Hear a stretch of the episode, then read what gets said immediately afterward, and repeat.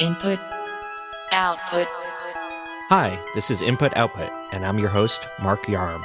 Today on the Input Output podcast, we've got stories about a hot new laptop and an insane-looking automobile.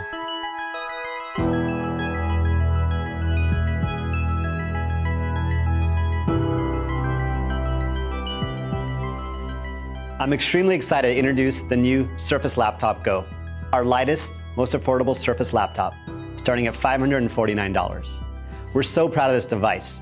It has everything we love about Surface Laptop in a new, smaller design that provides an amazing experience for browsing, productivity, and collaboration. The Surface Laptop Go is a fantastic surprise, according to InputMag.com senior reviews editor Ray Wong. With a touchscreen, a great keyboard, and a real OS, Microsoft's $700 Laptop Go is the new college laptop. It's a way better value than an iPad Pro and Magic Keyboard combo that costs $1,350. Here's Ray reading an excerpt from his review. I didn't mince words when I said the Surface Go was a terrible iPad and a bad laptop.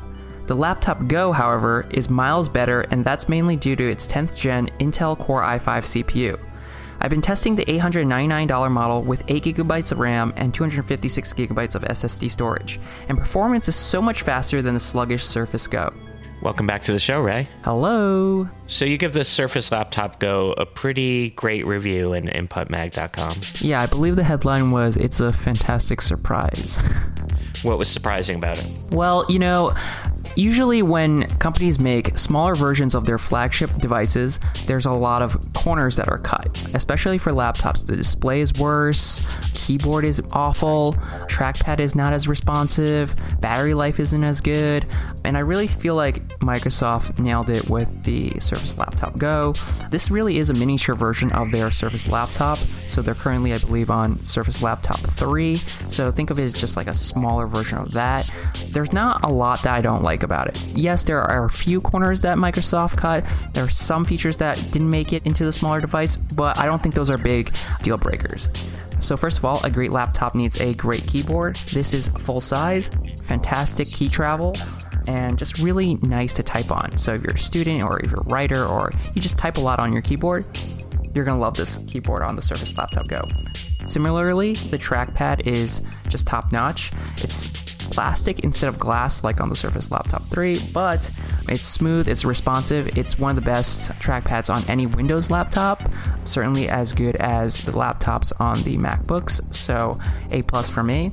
And the display, you know, it's not the highest resolution screen, but I like that it is still a touchscreen. So, you know, definitely something that you can't get on a Mac or, you know, other laptops in this similar price range. The touchscreen itself is super responsive, full multi-touch support, and, you know, you're not using it all the time for things like tapping buttons or, you know, swiping and scrolling for reading articles. I think it's pretty convenient. After reading your review, this seems like a good laptop for a student, someone on that sort of budget, right? For sure. So I tested the $900 model. That is with the 256GB of storage. It starts at $549, which comes with 64GB of storage and 4GB of RAM. I definitely do not recommend that model. That version and those specs are just really bad. It's really slow, slower storage, and just not enough RAM to do a lot of Windows 10 computing. So my recommendation is, if you're looking at this device, consider the $700 version. That comes with the same CPU as the one I tested, same 8GB of RAM, just half the amount of storage. So 128 instead of 250GB of storage. And I think that is kind of the sweet spot. And you're getting all of those same features otherwise, including the keyboard, the trackpad, and also the touchscreen. And I forgot to mention one thing, the really awesome fingerprint sensor that's built into the power button. Is there anything you'd like to see in the next iteration of these Surface Laptop Go's? I would love to see the specs for the entry-level model get better, because Microsoft keeps pushing out these devices at these lower prices, and it's always just garbage specs. Like, they're barely usable, you know? They're going to be so sluggish that you're going to just want to return the device. So if you see 4GB of RAM on any laptop with 64GB of storage, that's just not going to cut it. Stay away from that. The price is really attractive, I know, but like, that's not going to cut it. So I hope the specs get better for the lower models, and that's really all I'm asking for.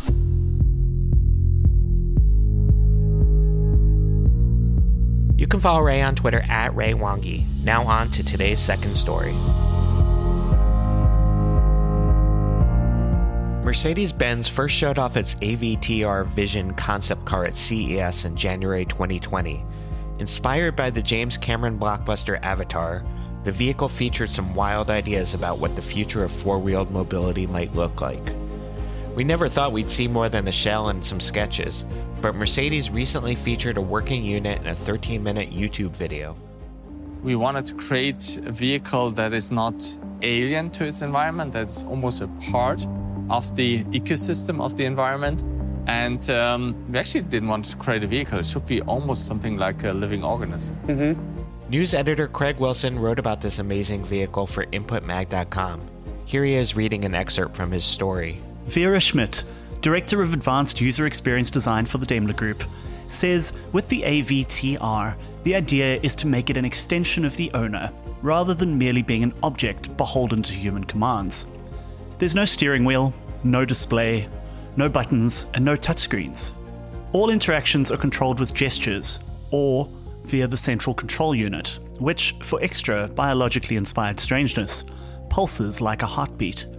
And the interface's conformations include full surface, rather than full screen, projections on the interior of the vehicle.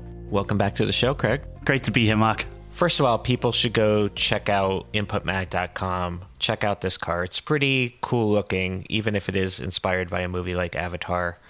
Since people can't see it, tell me what it looks like. Well, it's sort of a sleek, low-slung, close-to-the-ground sort of vehicle. It looks a bit like a supercar. There's not a sort of sharp edge anywhere in sight.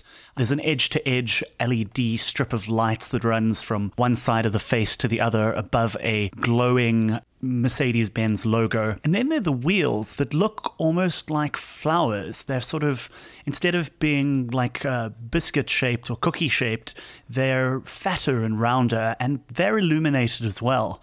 And then there are the doors. So the doors are translucent.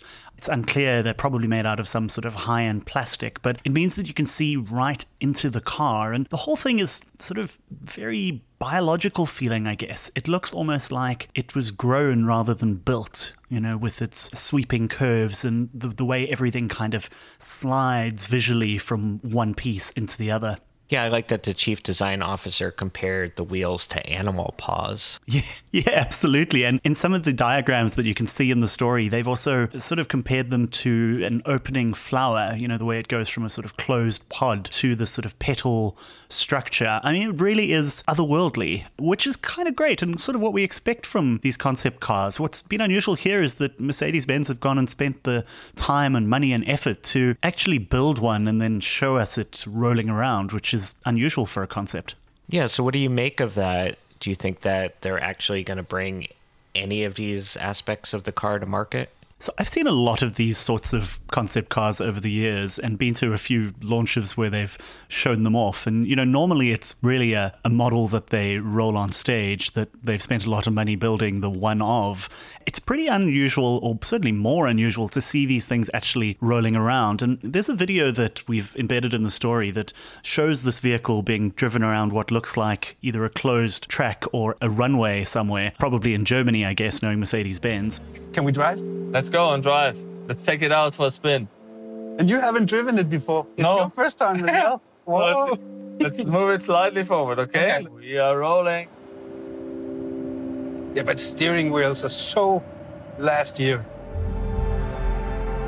I don't think we're going to see this particular model on the road. For a start, there are some pretty serious emissions that you need if you're going to make a production car and get it past regulators, including things like seatbelts and a steering wheel. You know, as much as this is envisioned as a self-driving car, we're still a way off from the actual regulatory sign-off that would be required for you to build a car and not put a steering wheel in it. So, you know, I don't think we'll see this particular model, but we may see some of the ideas translated into actual cars. And that's normally the best that we can get from concepts, is a translation of some of the better ideas into future models. But I think it's also a compelling and exciting advertisement, which is really what concepts tend to be. These dream vehicles that luxury brands in particular spend a fortune on as a way to keep attention on them and for the sort of halo effect that comes with them. You know, the notion that we are innovative thinkers and this is the kind of future that we envision, and most importantly that we plan to be part of, and that if you want to be part of that, you should consider our brand, you know, for your next vehicle purchase, because you will get some of this sort of DNA, some touches of it will trickle down into the vehicles that we actually sell to the public. So it's your move next, Elon Musk, huh? Well, quite. I mean, what I love about these two is that there's this competition to outdo one another. And so I look forward to seeing what other car makers are inspired to do on the back of this outing from Mercedes.